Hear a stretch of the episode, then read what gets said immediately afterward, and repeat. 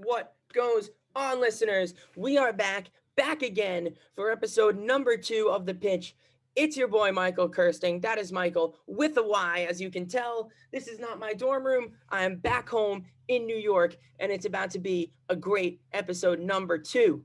We will be highlighting the first woman general manager in baseball, Miss Kim Ng of the Miami Marlins, as well as the downfall of Robinson Cano and a few of the trade rumors swirling the mill in our baseball section. In soccer, we will talk about our top results from the weekend in the English Premier League, as well as Erling Haaland, the Golden Boy. We will talk about the best fullbacks in the world, three of them belonging to English teams, as well as the news that English fans are allowed back into stadiums on December 2nd and our hot take we stick with soccer instead of branching off. I lied a little bit, but we're sticking with soccer and previewing how important this weekend's matchup between Tottenham Hotspur and my beloved Chelsea will be to the title race. Episode number two of the pitch. Here we go. Let's get it. So let's get episode number two of the pitch underway. Let's play some ball. Let's get the baseball section of the pitch started. It's been a relatively easy week in terms of news, but there has been some groundbreaking news on the baseball front. The Miami Marlins have hired Kim Ng as the first woman general manager in baseball history. It's a very, very groundbreaking move for the league. It is a step closer towards equality in the women's game. It's it's a great move by the Marlins in all seriousness because she is um she has shown a lot of experience. She used to be Brian Cashman's right hand man at the New York Yankees. She was in the Yankees front office. And um, to show that the um, to show the women's game is evolving even further in into baseball and that women are finding their way into the game. Kim Ng is a wonderful hire for the Miami Marlins. It shows they are moving forward with their um, with their baseball operations. It's a very exciting time in baseball and around the country for women's equality. It is a it is going to be very interesting to see what Ng is going to do with this team. They have a very good young core, as mentioned in the last episode, and so um as I mentioned, she has worked with Cashman, so she has learned from the best. So it's a very exciting time to see Ng in the hot seat as general manager of the Marlins. Switching gears a little bit, we are going back to the old Yankees player Robbie Cano, Robinson Cano, unfortunately for him, on the other side of New York, has been suspended for a whole season after testing positive once again for PED use. He tested positive for PED usage in Seattle, got a suspension, and now he is he is tested positive again. And of course, the um, suspension policy in the MLB: if you test positive twice, you get a suspension for an entire season is not he is not linked. One of the players not linked with the um 2013 biogenesis scandal was Cano. He was not linked to this, but he has tested positive once again for drug usage, and it's a real shame because he's such a such a natural talent. When he, especially when he was on the Yankees, him and Derek Jeter, it was really um it was really a joy to watch that middle infield growing up, young Cano being mentored by by the captain and um, it's a real it's a real shame because he was one of my favorite players before he left for Seattle. And even as he's aging, he's going very close to age 40. He still hasn't hasn't lost a touch of of quality in his game. But to see him suspended for a whole season, especially now for um for the Mets, that's a big big blow. Of course, they do have good depth on their bench. Of course, Dom Smith could be coming in for them but you definitely want, even at his age, you want Cano with his age and experience starting.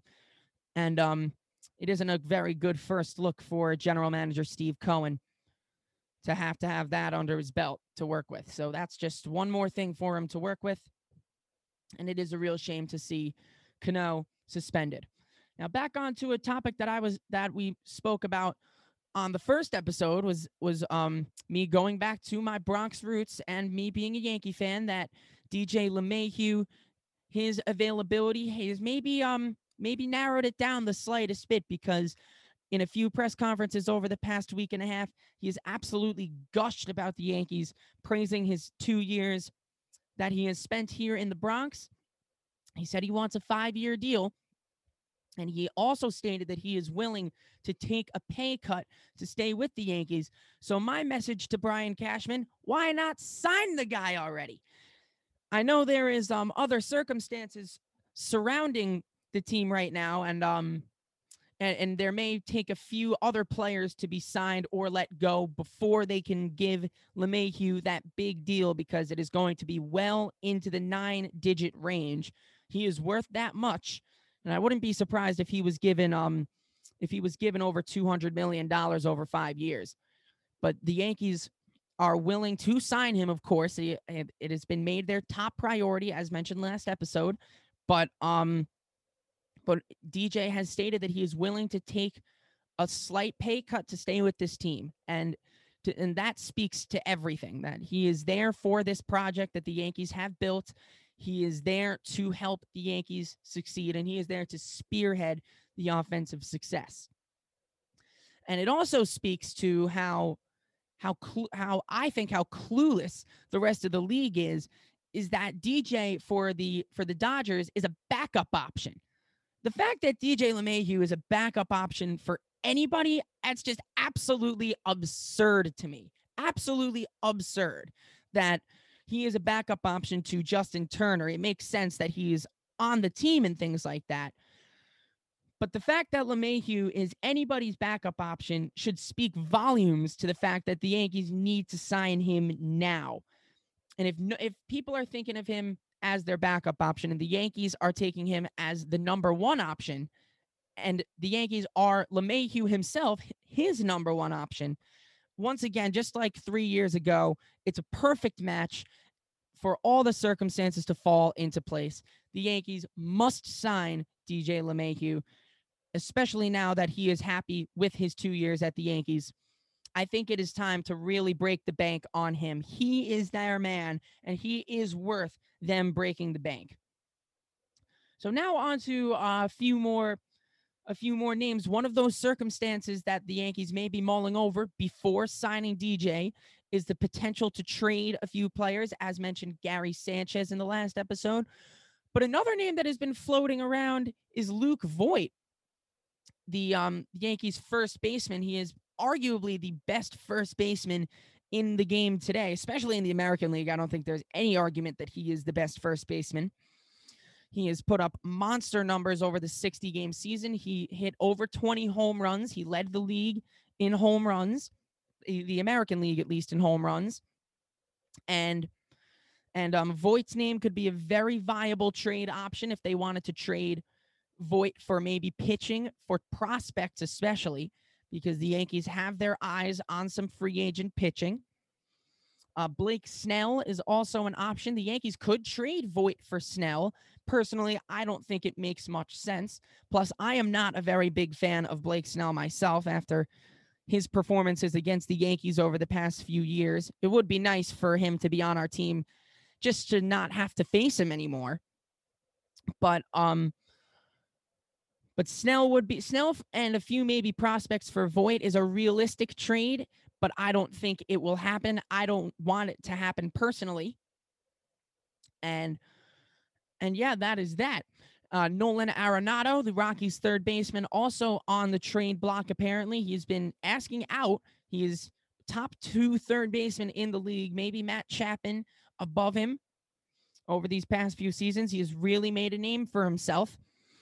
And at the at the hot corner, stepping up at the plate when the Rockies needed him. To think that the Rockies had DJ and Arenado on the same team is pretty crazy.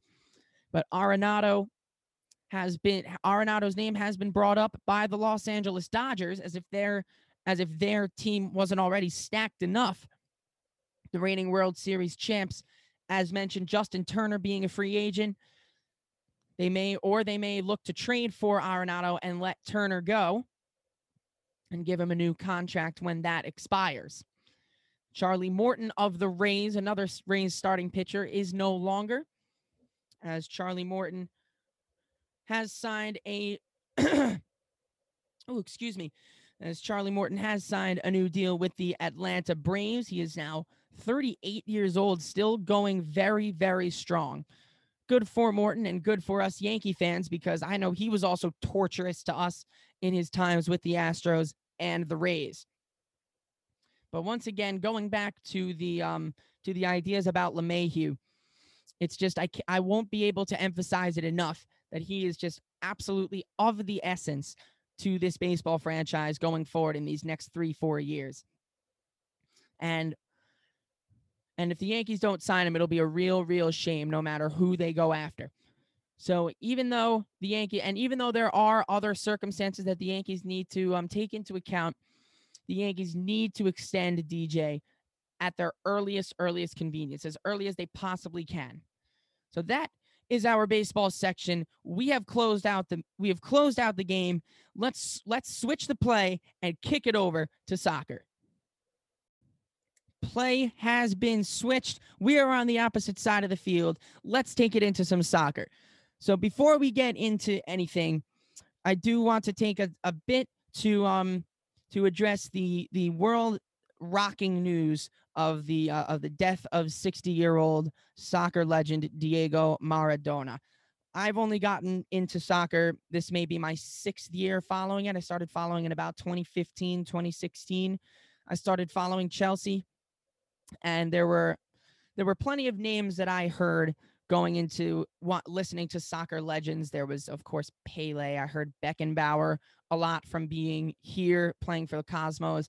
But every every single time there was um, um a greatest of all time, a goat mentioned in soccer names. Diego Maradona came up in every single conversation. And now, of course, I haven't. I'm too young to have had the pleasure to watch him play soccer, but I've watched quite a few highlight reels. I've seen I've seen his um his his famous goal against England in the World Cup and um it's it is an upsetting very very upsetting news to hear. It's rocked the soccer world. I saw an image that came from Argentina of the storied rivalry, this the quick background, the storied rivalry between the two biggest clubs in Argentina, between Boca Juniors and River Plate. It's probably the biggest rivalry in the world. It gets very violent. Multiple fans are injured and multiple fans die at the um at these games every year. It doesn't take it takes maybe otherworldly forces to have these fans of Boca and River come together over one cause. And I saw an image of a of two men in one in a Boca sh- shirt and one in a River shirt crying and embracing and it, it moved me because i know the history of that fixture how how unbelievably crazy it can get. And it just speaks to the vol it speaks volumes to what um what maradona did for this country soccer wise he played for boca juniors and to see a river fan embracing over this it just really speaks to his to his status in argentina. He was really a soccer god as soccer players, former players heaped praise onto Maradona's name. He passed away due to cardiac arrest at 60 years old. I hope he rests in peace and he watches over the soccer world. Now, getting back to some more lighthearted stuff, let's get into the top results of the weekend. It was Tottenham Hotspur taking on Manchester City. Tottenham Hotspur took home the win 2 0 in yet another heavyweight battle between Pep Guardiola and Jose Mourinho. It was Manchester City who took home about 65% possession of the ball, but it did not matter as Giovanni Lo Celso scored with his first touch off the bench to give Spurs their 2 0 win over Manchester City. That takes them top of the table until this weekend where they play Chelsea. I'll highlight that matchup later on. Speaking of my beloved Chelsea, the boys in blue took home a win over Newcastle 2 0. It didn't seem to be all too convincing on the finishing front. Chelsea let plenty of chances go begging. Timo Werner had two or three goals that he let go, but it was Timo Werner who made about a 50, 60 yard run from inside his own half. Laid off Timo Werner about 18, excuse me, about he laid off Timo laid off Tammy Abraham inside the box, who finished home. The TNT boys linking up for the first time in Chelsea blue. It's a wonderful, wonderful uh, combination to watch Timo and Tammy, the TNT boys. Hopefully, Timo and Tammy can link up a lot more in the future. Of course, Tammy's position in the team in question with with Christian Pulisic, with Kai Havertz once they are healthy. Timo is going to be starting every day of the week. It doesn't matter where. But it is going to be a, a wonder to watch. Hopefully, Tammy gets some time in the in this team. Now switching it up over to over to the German league, the Bundesliga. It was um one man that we highlight. It's it's always seems to be either one of two guys, either Robert Lewandowski of Bayern or Erling Haaland of Borussia Dortmund. He was named the Golden Boy. He is under 21. He's just turned 20. Did Erling Haaland, and in his first game since being named Golden Boy, he marked it with four goals against Hertha Berlin in the Olympiastadion in the, the German capital. He's just an unbelievable talent, is young Erling Haaland. He's tall, he is quick, he has an absolute nose for goal, and it's going to be a joy to be watching him over these next few years.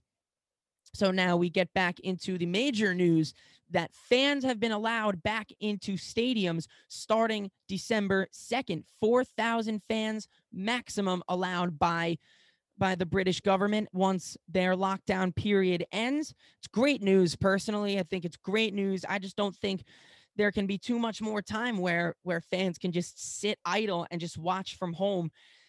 And there there has to be a way to even though of course there is a pandemic going on, I think there needs to be a natural progression back into normalcy. And it just we can't just let we can't just open stadiums once there is a vaccine out. We can't just let everybody in. I think it's a, a natural progression back into normalcy. This weekend's clash between Chelsea and Spurs will not consist of any fans. Chelsea will welcome Leeds on December 5th. They will be allowing 2,000 fans back into Stamford Bridge. So that is your soccer wrap on this week's hot take, we will be staying on the soccer route. I mentioned Spurs and Chelsea. They are the focus of this week's hot take. We'll be staying on this side of the pitch when our hot take comes in. And coming in hot with our last segment here today on episode number two of the pitch, it is today's hot take. We are sticking with soccer. I kind of went against my word. Of course, in my first episode, I had said that I would try and stay away from either baseball or soccer. But this week, it's just too important of a matchup that we've got going between my beloved Chelsea FC and Tottenham Hotspur FC, the two North London clubs square off this weekend in the Premier League. Chelsea sit in third place, three, excuse me, two points behind Spurs, who sit at the top. And this is in my this is my bold claim, and this is the hot take of the week. Given how close this league is right now, does this weekend's Spurs Chelsea match, the winner of it, if there is a winner, does this dictate the league and how it goes going forward? Because it is a completely and totally packed race first place first place Spurs and 15th place Newcastle are separated by just 9 points. So one little slip up could prove extremely costly to Chelsea or to Spurs. A loss for Chelsea, a total of of of of four teams could jump ahead of them. They could end this weekend in seventh place but with a win, they could end this weekend top of the table. So the question is does this matchup between Spurs and Chelsea decide the title race? Because both seem to be in very good form, not only in good form, but with very good players in form. It's a matchup, a curious one between, of course, Jose Mourinho of Tottenham Hotspur and his former player, Frank Lampard. Lampard, of course, holding the record number of appearances at Chelsea FC.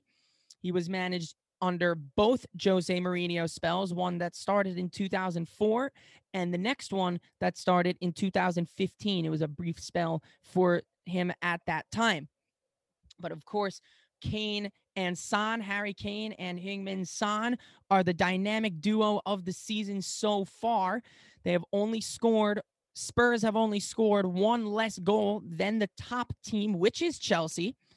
And the Kane Son connection has been on point this season as Kane has assisted eight of Son's nine goals, four of those coming in one match against Southampton.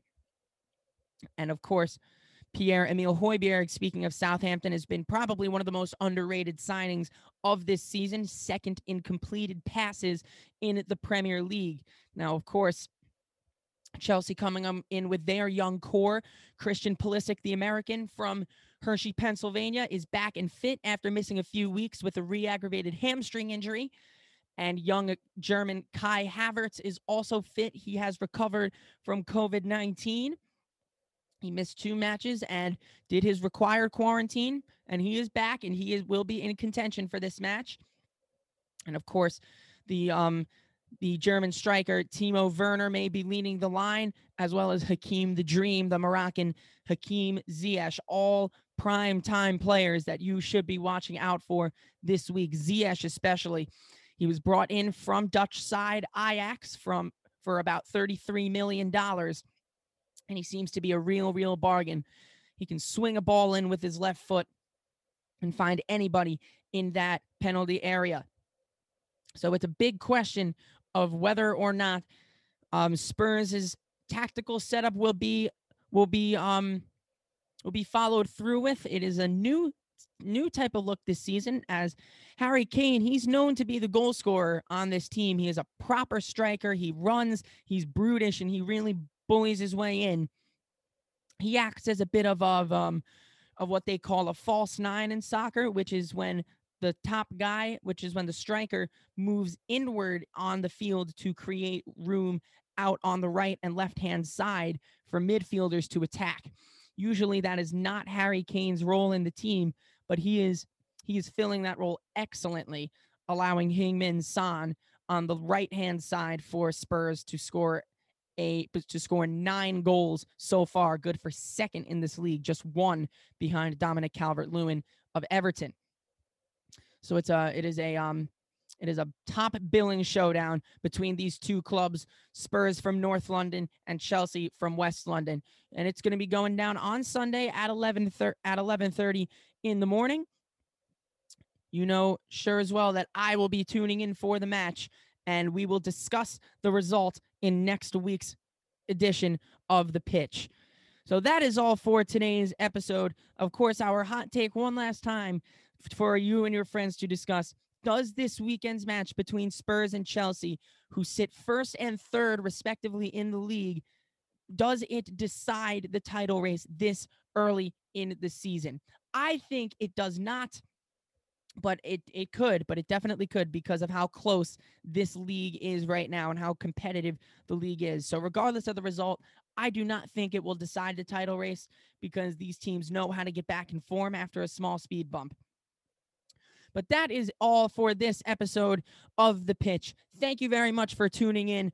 Hope I sparked a thought or two in your mind. And until next time, until episode three, so long. My name is Michael Kirsting. That is Michael with a Y. We will see you next episode on The Pitch.